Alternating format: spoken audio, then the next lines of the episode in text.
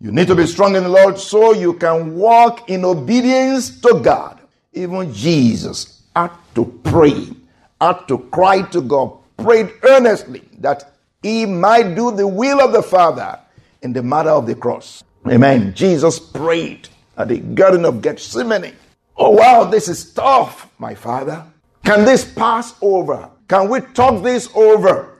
He prayed, he prayed, and the prayer receives strength to do the will of God. There are many things that God will call you to do, will ask you to do, and will be tough. Somebody has offended you, and you have been deeply hurt. It's like, wow, there's no way, there's no way you're not going to let this go.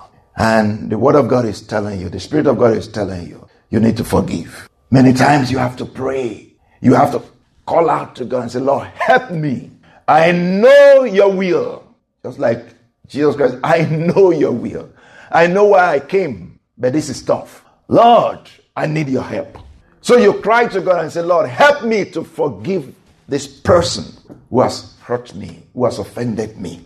Help me to do your will. So you need to be strong to do the will of God. You need spiritual fitness to walk in obedience to God.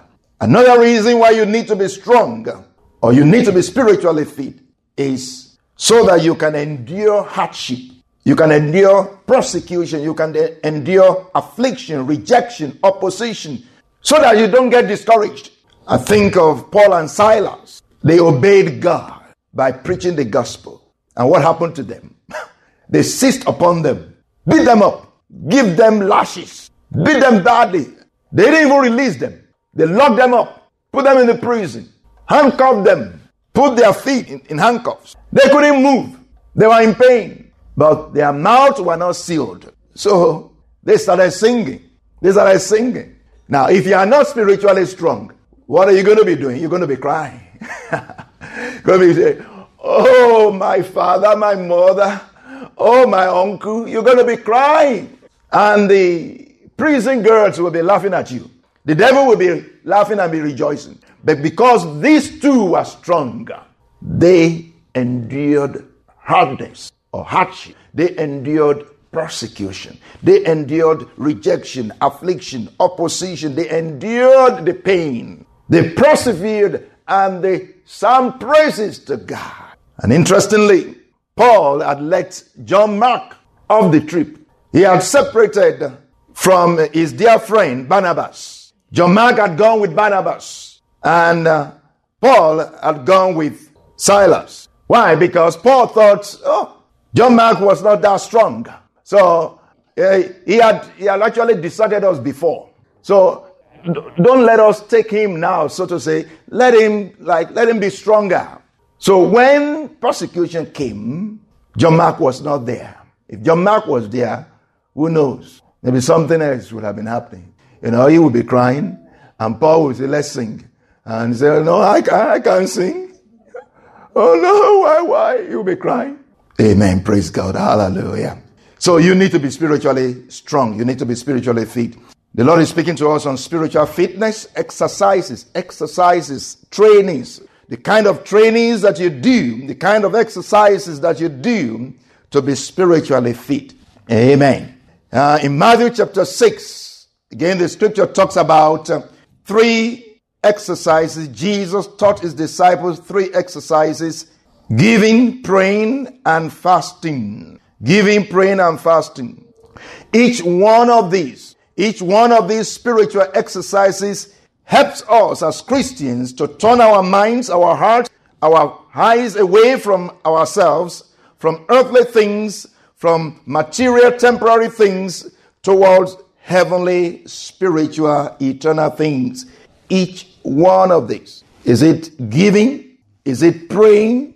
Is it fasting? Each one helps us to turn our hearts, our minds, our feelings, our thoughts, our imaginations away from ourselves, from earthly, material, temporary things towards heavenly, spiritual, eternal things. And when you do that, your life, your spirit, your soul, your body is being trained, is being disciplined to do the will of God.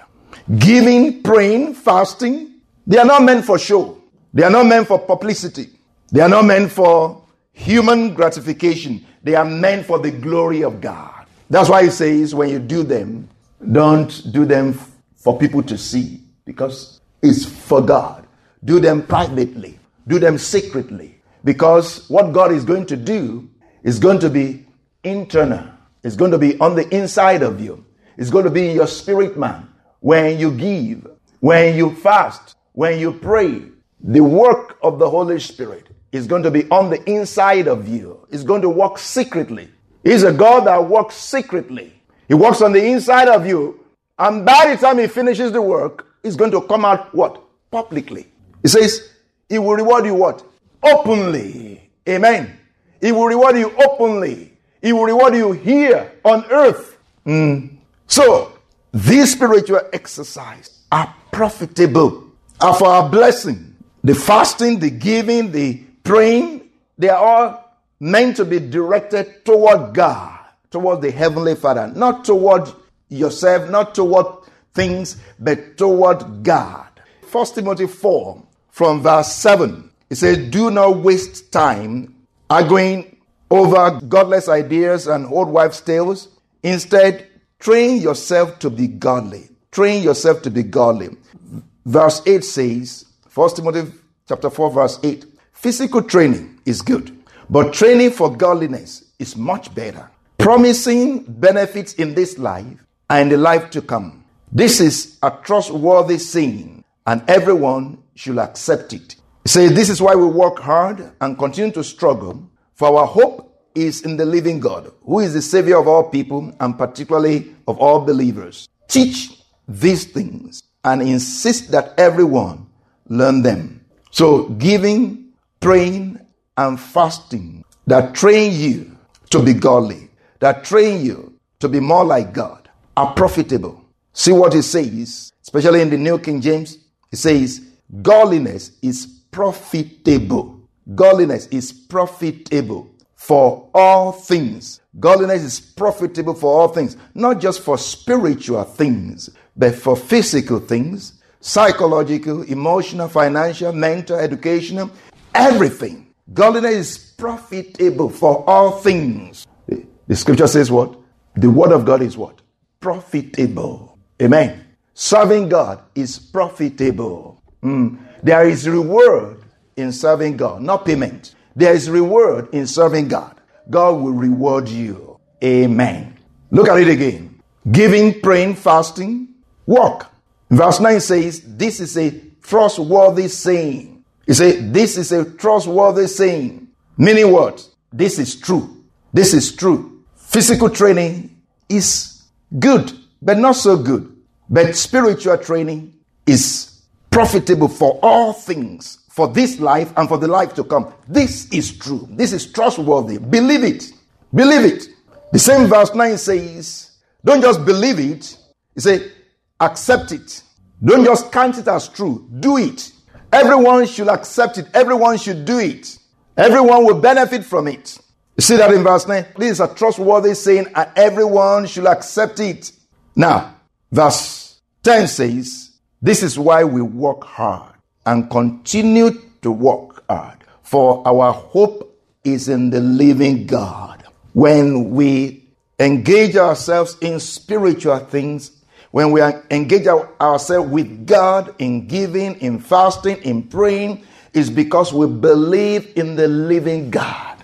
Not because we believe in ourselves. It's because we believe our hope is in the living God. Mm. Who is the Savior of all men, but especially the believers. God does good for all people. By the way, is that true? God does good for all people, but especially for you as a Christian. And that is why you engage with Him because you believe in Him, you trust in Him, you hope in Him. You do not trust in your intelligence, you do not trust in yourself, you do not trust in things, you trust in the living God, so you engage with Him, you seek His face. Now, the last verse there, verse 11 says, Teach these things and insist that everyone learn them. You see that? This is the command, the instruction by Apostle Paul to Timothy through the Holy Spirit, and that's the instruction or command of the Holy Spirit to me, to you. That's what? I should teach these things to you, and I should insist that you learn them. Did you hear that? I'm teaching these things to you, and I'm insisting that you learn them. Why? Because they are true. They are true. And they are what? Profitable. Profitable. And you should accept, you should do them, you should engage with these spiritual exercises. Amen. Let us pray. Thank you, Lord, for your word. Hallelujah. This is why your servant Apostle Paul in Ephesians chapter 3 says, I bow my knees. Lord, I also bow my knees, O Lord, unto you, the God of the Spirit of all flesh, the Father of the family that is in heaven and on earth, that you will grant unto your children, you will grant unto us, according to your riches in glory, that you strengthen us. Mm.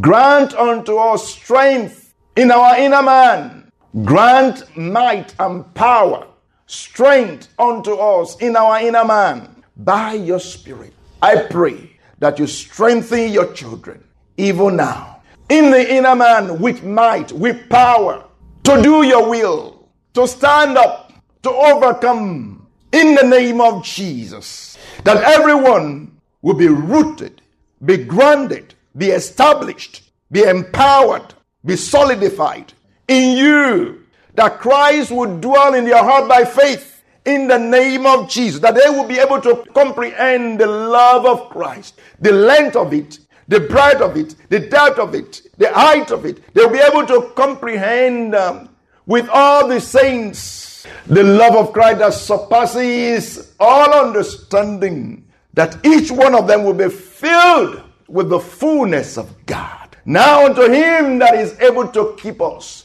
now unto him that is able to do exceedingly abundantly above that which we ask or think, according to the power, the power of the Holy Spirit that works in us to strengthen us, to strengthen us with might.